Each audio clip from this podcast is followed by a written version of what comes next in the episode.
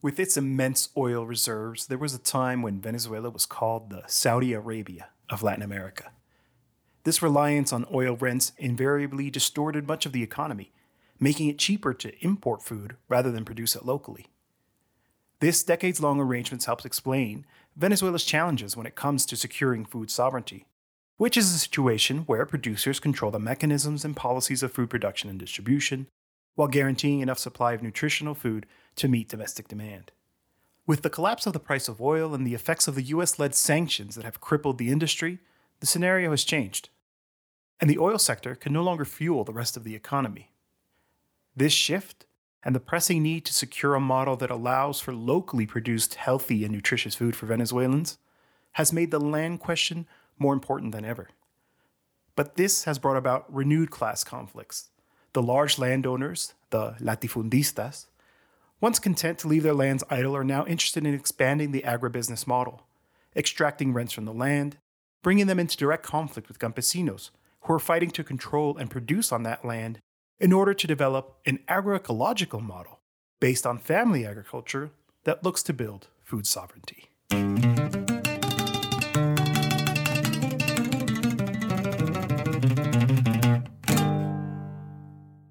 Welcome to the Venezuela Analysis Podcast. I'm your host, Jose Luis Granado Ceja. The Venezuela Analysis Podcast brings independent, on the ground English language coverage of Venezuela and the Bolivarian process. You'll hear news and in depth analysis about the country, as well as coverage of leftist and grassroots forces. On today's program, we're going to take a look at the class struggle behind the ongoing disputes over land and the food production model in Venezuela. With the multifactorial crisis the country is facing, campesinos have been witness to worrisome developments in the countryside. The loss of land previously recovered from the bourgeoisie, the withdrawal of support from the state, and increasing violence by the landowners against those fighting to redistribute land. In their efforts to secure more rent from the land, the large landowners have even gone on the offensive, conspiring to change the country's historic land law, approved during the early years of Hugo Chavez's presidency, which marked the beginning of the end of the latifundista system, a relic of the country's colonial period.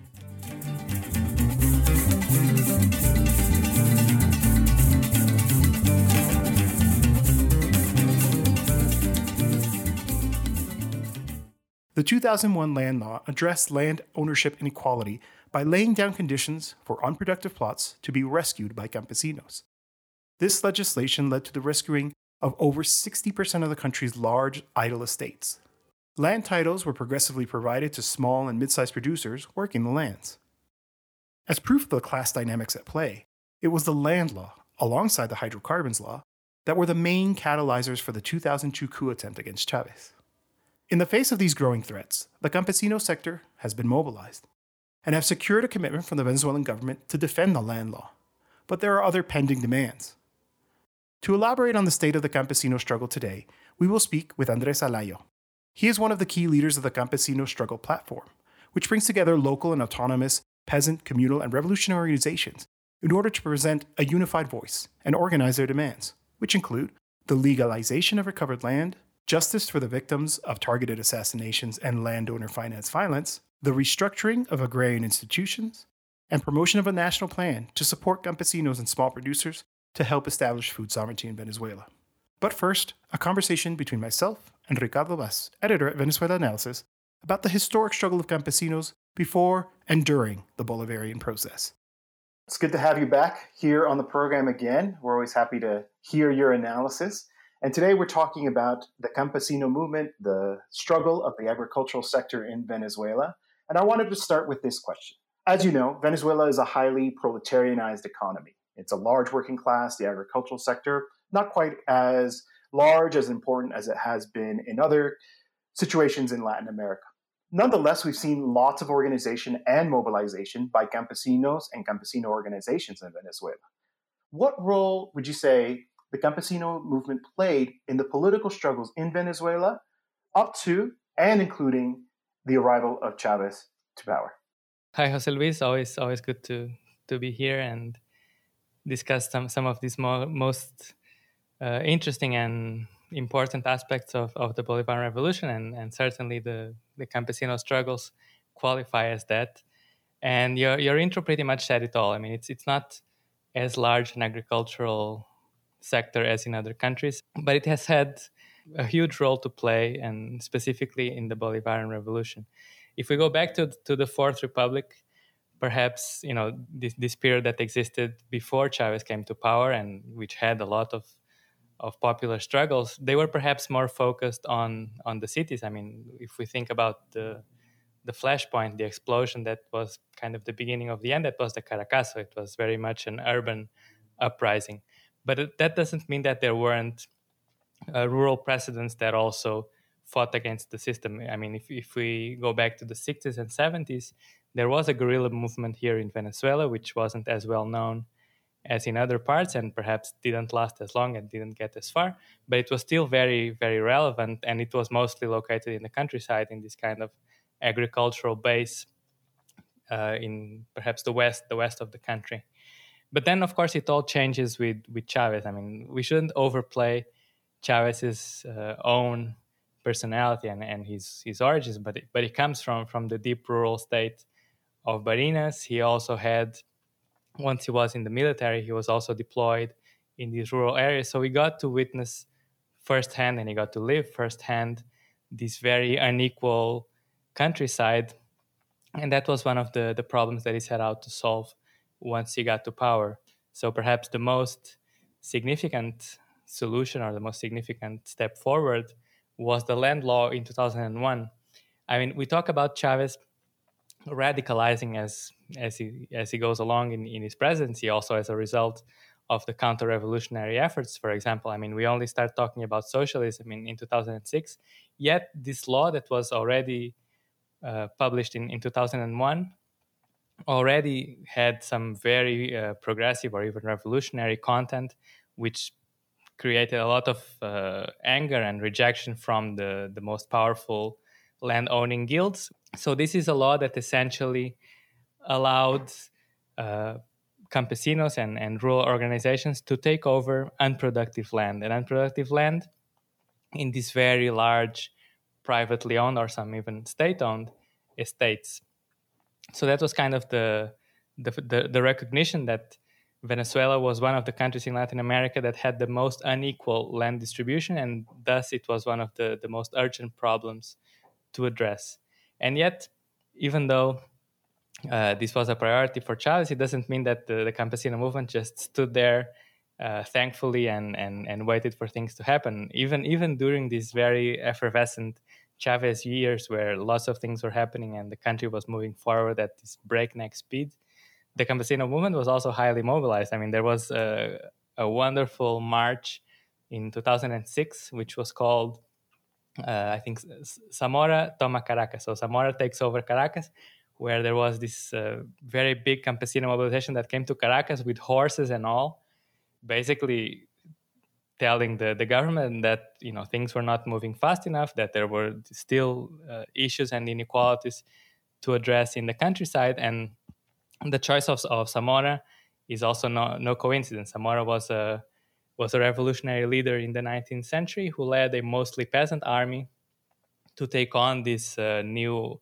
oligarchic republic that was kind of cementing itself after after the Venezuelan independence. So the the campesino movement has always been uh, mobilized, and perhaps if we think about the change that the Bolivarian Revolution has brought about, they were perhaps less marked or less or more difficult to implement in this very remote rural environments where perhaps the, the old structures could survive and that's why the struggle has always been more visible in, in, in these parts in these parts of the country. And, and we, we can also kind of fast forward a bit to the present where i mean we, we had this this cycle of uh, opposition coup attempts. I mean we had the guarimbas in i mean we can just we can just start into 2017 we had the guarimbas and then in 2018 maduro was was reelected. And i mean that was a time when when the government started to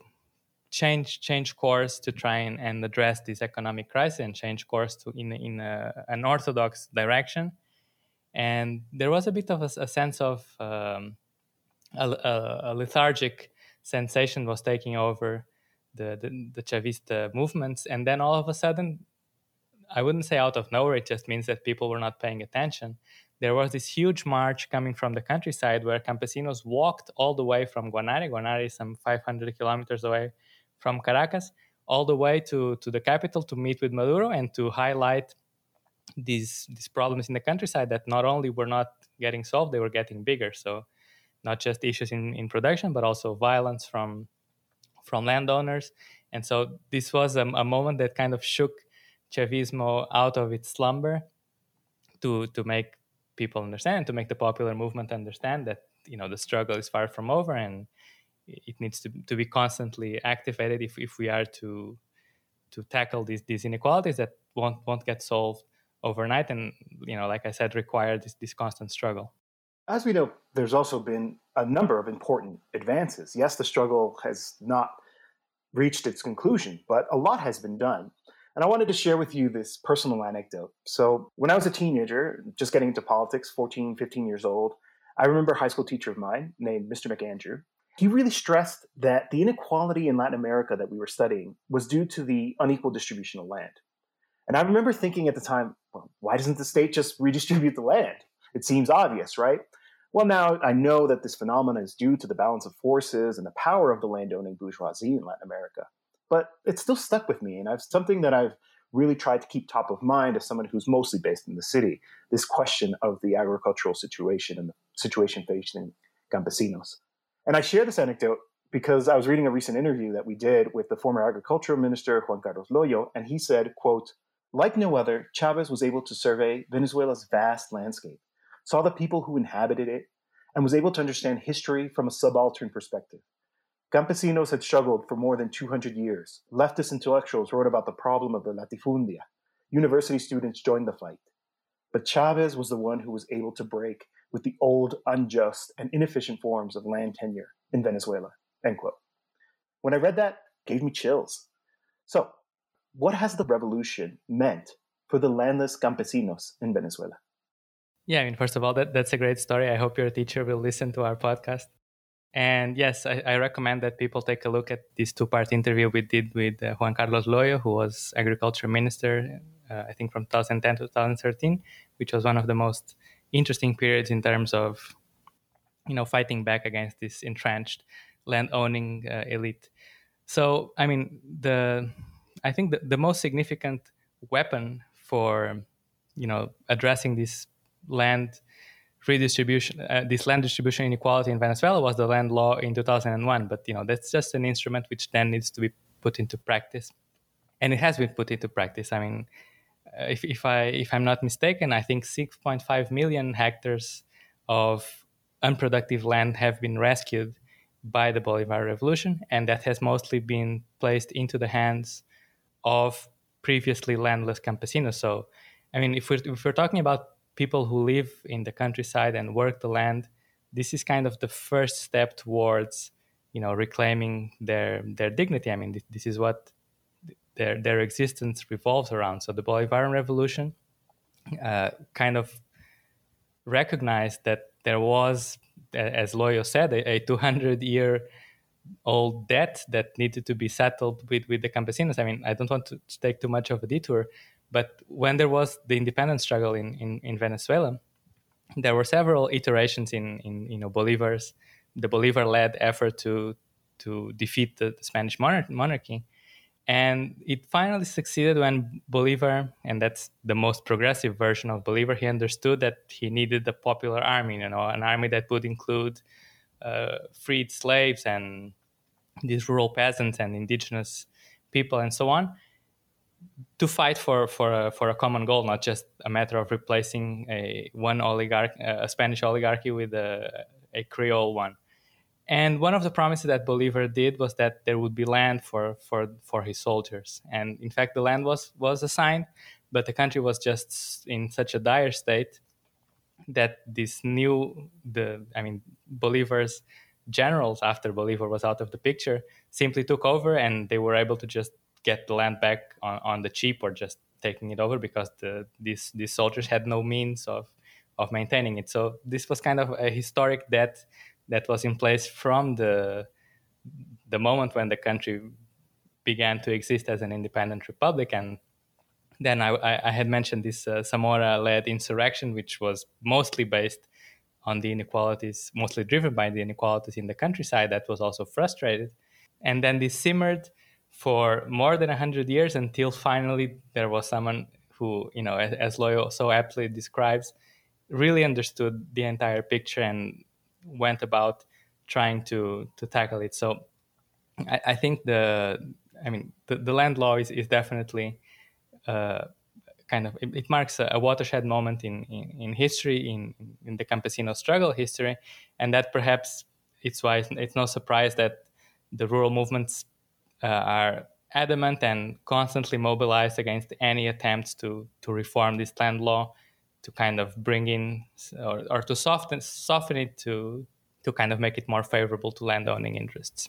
Yeah, and I think it can't be overstated how important it is to have an actual land reform that delivers land into the hands of campesinos, landless campesinos. You know, I've, I've had a lot of experience working alongside activists from the landless peasants movement in Brazil, the MST, and they always say this land is more than just land.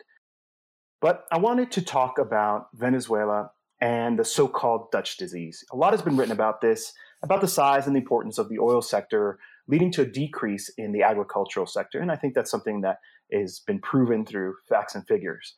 But there really were concerted efforts by the government to foster agricultural production and have people return to the countryside. As we know, many of the barrios and the hillsides of Caracas are filled with people who came from the countryside looking for work and opportunities.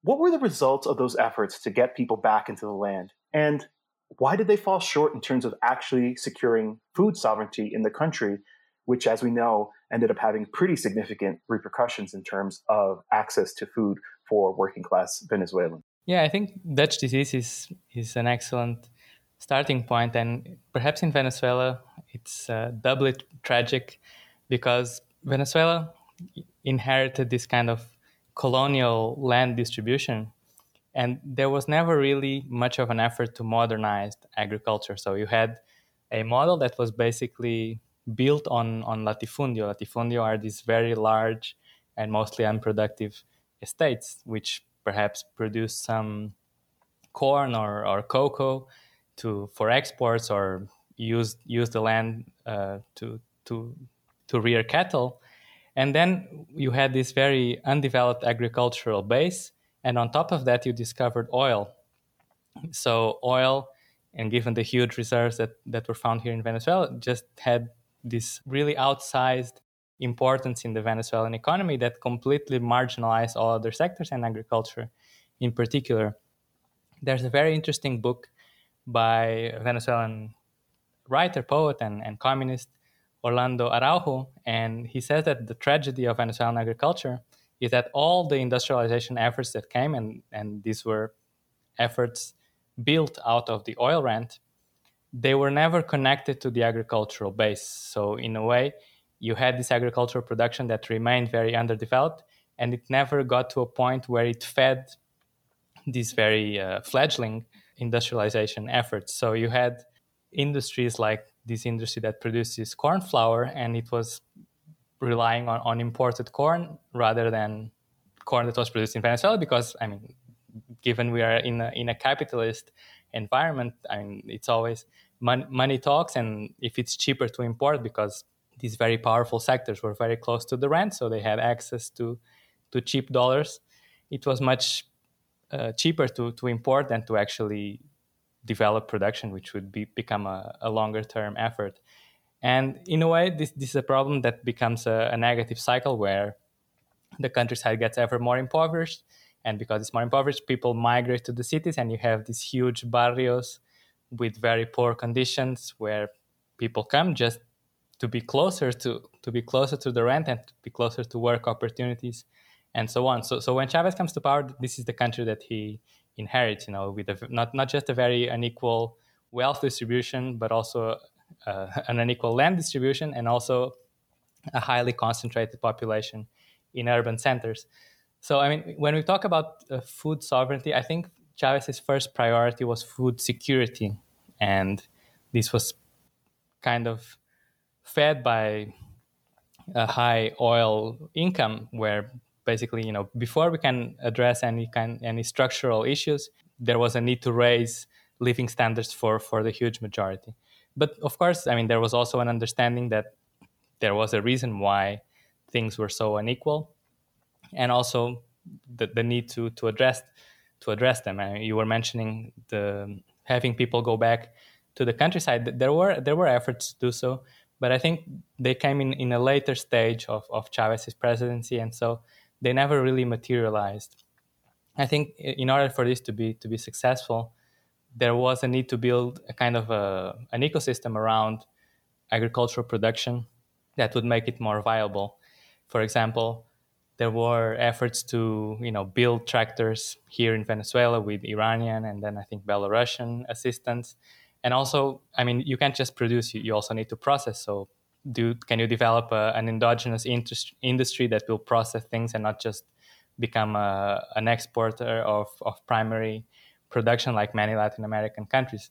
And and those efforts, I mean, we shouldn't cut them too much slack. I mean, there were also there were mistakes, there was corruption, but I think those efforts were cut short and in, once Chavez died and, and the crisis arrived, then it, it, it just un, unraveled very quickly. I mean, for example, there was this company called Agroisleña, which had the monopoly of distributing seeds and fertilizers and, and other inputs. This was nationalized, as it should be, to you know allow campesinos to have you know sm- small and mid-sized producers to access these in- inputs for for production. There was another company called Pedro Camejo. Pedro Camejo was Uh, a liberated slave who fought alongside Bolivar, and this was a, uh, a, a, company, a very interesting idea to have machinery available for again for for small and mid-sized pr- producers in the countryside. But you know, once the crisis arrived, th- these companies were very dependent on on imports. They were they didn't make the, the transition of having a kind of self-sufficient environment where they could rely on, on, on domestic production. And so once the, the, the crisis arrives and, and there's a huge drop in oil revenues and the state is no longer able to, to import all these, all these inputs, it becomes a problem and it, and it, and it affects the, the smallest producers the most because they have the least purchasing power. And so, you know, circling back to what I was saying in the beginning, you know, once once the government realizes that the whatever they're what, what they're trying is not working and they go in this this more orthodox direction, one of the things that comes with that is a, a bigger private sector involvement. And so you had these companies like Agropatria and Pedro Camejo be partially or, or totally transferred to to private actors in, in, in the countryside. And so that means that it becomes even harder for for campesinos to to access what they need to produce, and that's perhaps why there's a resurgence of the campesino struggle. I think the important thing to understand is that this is a, a very di- the, the Bolivarian Revolution is a very dynamic process with constant struggle. So it's not that you know the government has flipped the switch and now they like the landowners and no longer like the campesinos. No, I mean the government is in a very difficult situation with perhaps almost indescribable difficulties because of US sanctions. And so it has chosen some pragmatic solutions as a way to, to address the situation and it has made some you know perhaps difficult choices. But at the same time it is also responsive to struggle. I mean just to mention one, one recent example and perhaps I'll, I'll wrap up there. Last year there was uh, a parliamentary commission working on a plan to reform the land law. And this immediately set, set off alarm bells because it included uh, deputies within Chavismo, but, but perhaps the more right wing or conservative elements within Chavismo, working alongside Fedenaga, that's the cattle ranchers guild, which has been a historical enemy of the Bolivarian Revolution. So they came up with a proposal to reform the land law, and that immediately triggered a huge campesino mobilization who came to Caracas, and they managed to to sit down with government representatives, and they, they got a pledge that the, the land law was not going to be touched, as well as setting up some some working groups to address some of the ongoing issues in, in the countryside. So we shouldn't kind of take a, a very external view that all these things are predetermined, but rather that there's a struggle going on, that it's, it's a process that's very dynamic, and which has this uh, this horizon that was set off by that was drawn out by by Chavez of, of socialism and, and food sovereignty and so on, and, uh, a mobilized campesino base that's going to that's going to fight for it no matter what. I think that's a great note to end on. Ricardo, as always, thank you for your analysis, for that retelling of Venezuela's history, and the emphasis that you put on the present as struggle of faith in the Venezuelan masses and the campesinos to defend their interests. Thanks so much. ¿Quiénes somos? Campesinos. ¿Cómo está nuestra moral? Alta, bien alta. As we discussed in the previous segment, despite the massive gains for campesinos, there are still a number of problems rural Venezuela faces today. In this interview, Andres Alayo, one of the key spokespeople of the Campesino Struggle platform, tells us about these challenges and the organizing and efforts by rural workers to continue to deepen the transformation of the countryside in the midst of an ongoing multi factor crisis in Venezuela. Since the start of the Bolivarian Revolution, millions of hectares of latifundio land has been recovered. But you have commented before that there is a restoration of the old order. The power of the large landowners is still present in the country, and in the current context is reemerging, and even sometimes with the approval of authorities. How is the peasant movement in Venezuela facing that power? Does the government need to reorient its policy in the countryside? Sí, efectivamente, en 20 años de creada la Ley de Tierras y Desarrollo Agrario se han recuperado. Yes, that's true. In the 20 years since the approval of the Land Agrarian Development Law, over 5 million hectares of land have been rescued. But in parallel to the land recovery process, violence also emerges. Targeted killings and paramilitarism funded and orchestrated by the landowning oligarchy to oppose the implementation of this law. This violence led to plenty of killings. We're talking about more than 350 assassinated campesinos. It was a class conflict in the countryside that persists to this day.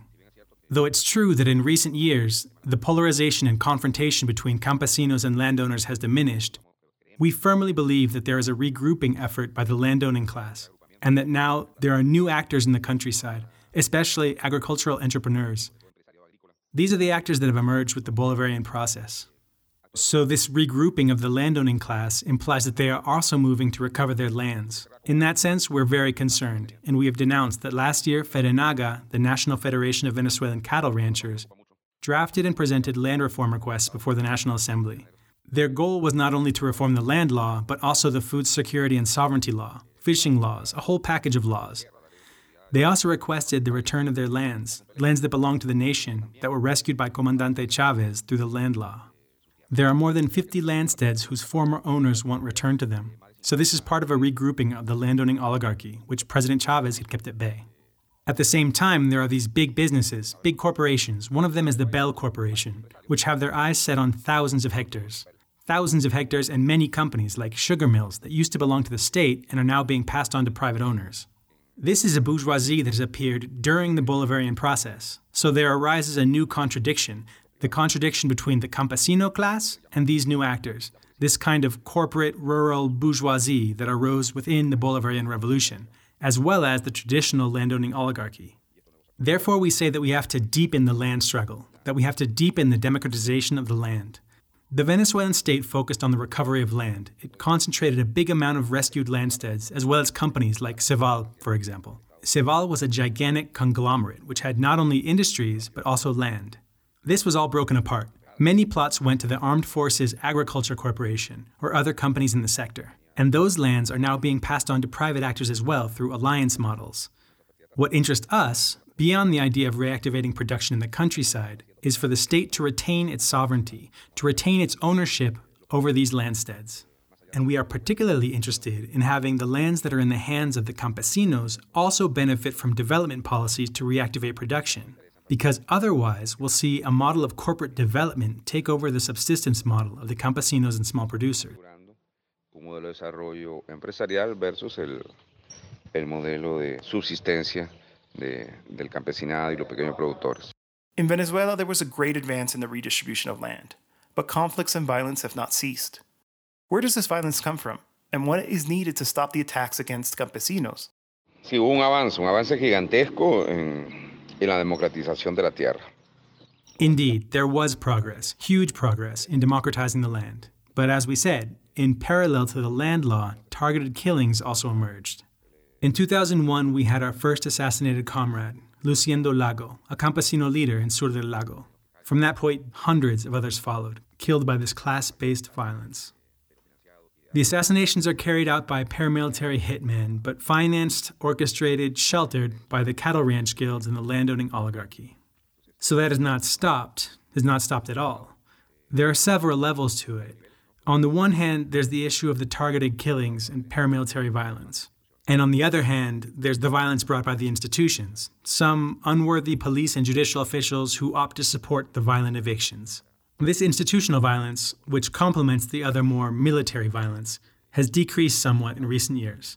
We believe that in spite of the fact that the government, we've had many mobilizations and dialogue efforts with the government, in spite of many pledges and firm commitments from the president, the vice president, the president of the National Assembly, the agriculture minister, and the attorney general himself, to fight for justice in the countryside, unfortunately, we still have plenty of unpleasant situations. We still have campesino comrades who are in prison in states like Guárico or Zulia. And we still have dozens of campesinos out on bail that need to present themselves regularly before the authorities because the criminal cases for which they were charged over their participation in the struggle for the land have yet to have their charges dismissed. That's another big issue. Almost all of the criminal cases are related to land struggles, so they should be judged in the agrarian sphere, not the criminal sphere. So when the struggle for land is criminalized, it has a domino effect and all of our struggles in recent years have been precisely to eliminate the criminalization of the campesino struggles. An agrarian prosecutor's office was created, an agrarian ombudsman's office might be next. We're in that struggle, in a period of tension, of progress, but there's also inertia in the institutions when the time comes to execute this type of agreement, these gains that are achieved by the campesino mobilizations. We really value and appreciate the President's commitment, as well as from the Vice President Delcy Rodriguez, Agriculture Minister Castro Soteldo, their commitment to defend the land law and uphold justice in the countryside. But what we need now is for those pledges to materialize and to become a priority so that the measures against injustices in the countryside are enacted, because right now the situation is very delicate. In the midst of the crisis and under the sanctions imposed by imperialism, in several sectors, we have seen a rapprochement with the bourgeoisie by the government, including in the agricultural sector. There are analysts who argue that the result of the elections in Barinas, where Chavismo lost, is due to this accommodation of the government with the large landowners. In other words, the campesino sector punished the government over this. Do you share that analysis? And for the organized campesino movement, what public policies are required? Para nadie es un secreto que, bueno, hay un acercamiento bastante grande it's no secret that there's a significant rapprochement between the government and the business community, and a good part of the agricultural bourgeoisie is also in dialogue with the government. There's a national dialogue policy being promoted by President Maduro with the idea of reaching agreements to reactivate production, and one of the priorities is precisely the agro industrial sector. For example, in recent years, the agro industrial sectors have grown tremendously, these are the companies that import raw materials, process them, and then supply the markets. In the agricultural sector, it's been different. In fact, small and mid sized producers, not only campesinos, we're also talking about private producers, have been affected by this. In other words, there's not much growth in the agricultural sector, in contrast to the agro industrial sector. These are the actors that are reaping most of the benefits from the ongoing economic liberalization process there is a liberalization and de facto dollarization going on. And in practical terms, agro industrial sectors are benefiting the most. In reading the Barinas results, I wouldn't read much in terms of a pact with the bourgeoisie, with the Barinas landowners. I think the Barinas situation is the consequence of years of very poor management from governors. These governors, unfortunately, were brothers of our Comandante Hugo Chavez. There was an abandonment of the state of Barinas it was left out of public policies. And above all, there was a divorce between those governorships and the campesino class. It's no secret, we've denounced it, for example, that plenty of evictions, plenty of criminalization and judicialization efforts against popular struggles took place in Barinas. We're talking about 2015, 2016, 2017. There were policies that went against the peasant class. So the Barinas countryside has suffered a lot as a consequence of these terrible policies. Adan and Argenis Chavez, who obviously geared their policies towards other sectors, but not at all in favor of small producers, the campesino class. Of course, that also counted when the elections arrived, However, with Jorge Arreaza's candidacy, a lot of votes were recovered in the rural sector, a lot of them. But there was not enough time, and the urban population, which is a majority in Barinas, decided to support the opposition, handing them the victory. However, for the campesino movement, the struggle continues. We held a great assembly on December 10th of 2021, where the campesino class expressed its support for Comrade Jorge Arreaza, and we commemorated the 20th anniversary of the land law, as well as the Battle of Santa Inés. This demonstration, this unified mobilization of all the campesino organizations, with more than 2,000, 3,000 people present, is something to build upon, something from which to build organic political force with presence in the countryside, with presence in Barinas and at the national level. In what concerns Barinas, we've made it clear that we are going to lead the mobilization effort against any and all landowner efforts, against all judicialization and criminalization attempts against campesinos, against eviction policies that landowning interests are pushing in alliance with the new Barinas governorship. Much has been said about the role of oil revenue in the unique development of the countryside in Venezuela during the 20th century. Now, with the economic crisis and reduced oil revenue, the issue of agricultural production has become more relevant to the extent that even the large landowners are seeking more control and to extract rent from the land they hold. How can the campesino sector take advantage of this dynamic and promote a new agricultural model and completely bury the latifundio system? Sí, Venezuela ya creo que cerró esa etapa de la eh, Venezuela. Yes, I think Venezuela has closed that chapter of being a country that lived off the oil rent. With the political battles, the international siege, and the new policies that have marked a shift in the Bolivarian process, that has come to an end. This Saudi Venezuela with a monoproducing, oil dependent economy no longer exists. Nowadays, we have a country that's in the midst of a deep crisis that is multifactorial. But in this context, there's a huge number of initiatives, from small and mid sized campesinos, even from large scale producers, to boost production. Therefore, in this scenario, the big landowners are fighting to impose their model, a model of latifundio, an agribusiness that characterizes the countryside bourgeoisie and which has grown in the shadow of the Bolivarian process. There's a struggle between two models to see which one imposes itself the agribusiness model of the rural bourgeoisie, or a model of diversified family agriculture that looks to build food sovereignty, which is our model. The model of the Venezuelan campesino movement, of the campesino struggle platform, is also shared and pushed on the global stage through alliances such as CLOC and Via Campesina, so this struggle is front and center of the political debate right now. For example, last year during the winter cycle, many of these agricultural corporations illegally introduced genetically modified seeds, transgenic corn, in violation of the law. And it was a disaster because the producers who received inputs and funding from these companies, many of them ended up in debt or bankrupt. And now these companies that are trying to take over these lands of the producers which they finance with these terrible products, which were also transgenic. In Venezuela, there's a law, the seed law, passed in 2015, which prohibits GMOs. Nevertheless, Venezuelan authorities simply looked the other way and were very lax in allowing GMOs to come into the country.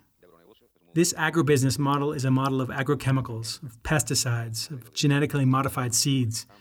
It's a model of labor exploitation in the countryside.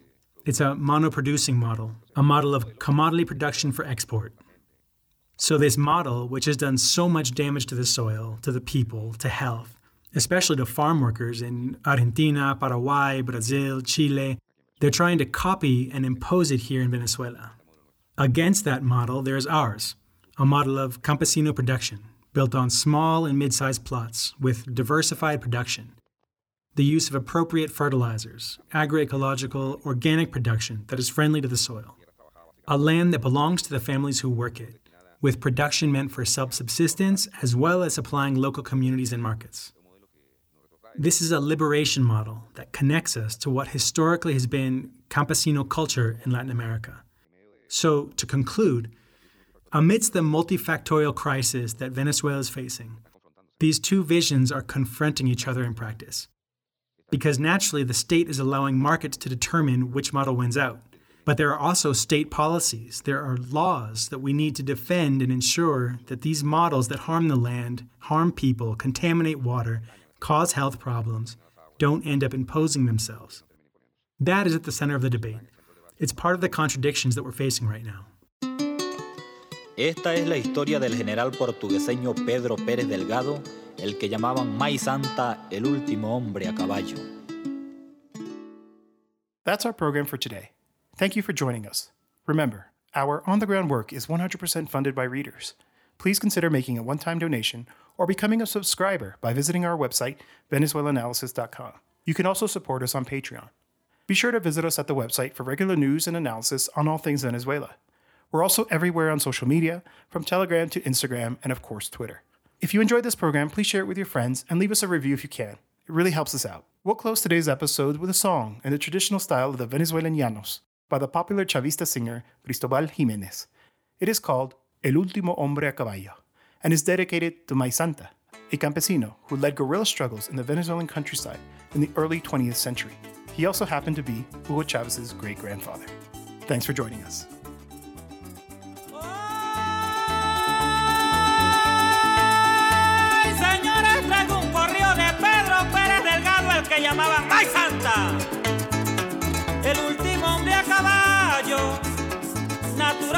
Portuguesa, tres cosas se complicaron, sangre del indio y del blanco, producidas en el llano.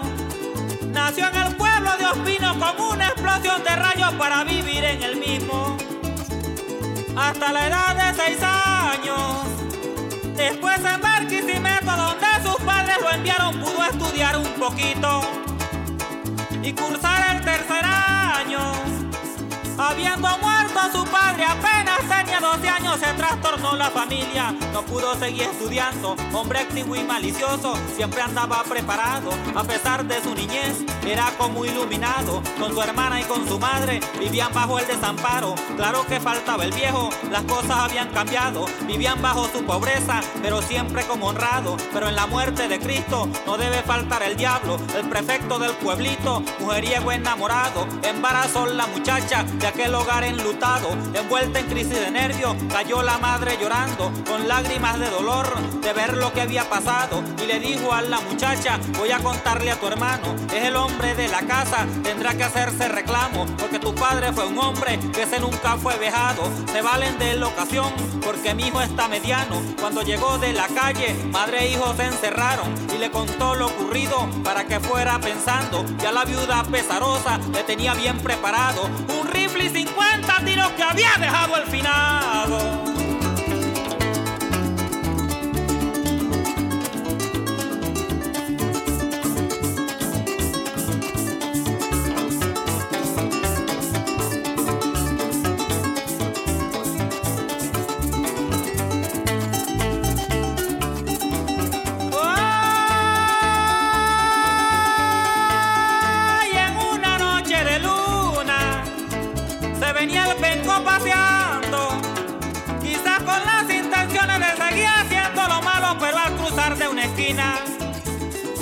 Oyó sonar un disparo y cayó el cuerpo sin vida del mujeriego del barrio, ya la madre le tenía lucecito planchado y la Virgen del Socorro dentro de un escapulario para que clamara ella en su momento forzado cuando estuviera en peligro o en cualquier parte peleando. Salió con rumbo a Valencia temiendo ser apresado. ¡Ay Santa! dijo al salir, besando el escapulario. Hizo su estadía en Valencia sin ser nunca sospechado y con la serenidad él nunca dio a demostrarlo. Quizás buscando otro ambiente hizo venir regresando. Se devolvió a Tinaquillo y vivía siendo mandado. Por cierto, el último fue comprar unos cigarros que se fumó el Mocho Hernández una vez que estaba hablando en el mismo tinaquillo con otros aliados. Lo regaló Alfredo Franco, no fue preciso comprarlo. Otro hombre de envergadura y bien revolucionario. Esta noche el Mocho Hernández dejó el pueblo conquistado y Pedro Pérez también quedó muy adelantado. Claro que era un jovencito, pero ya estaba aprobado. En los campos de batalla dejó su valor regado. En la mata carmelera,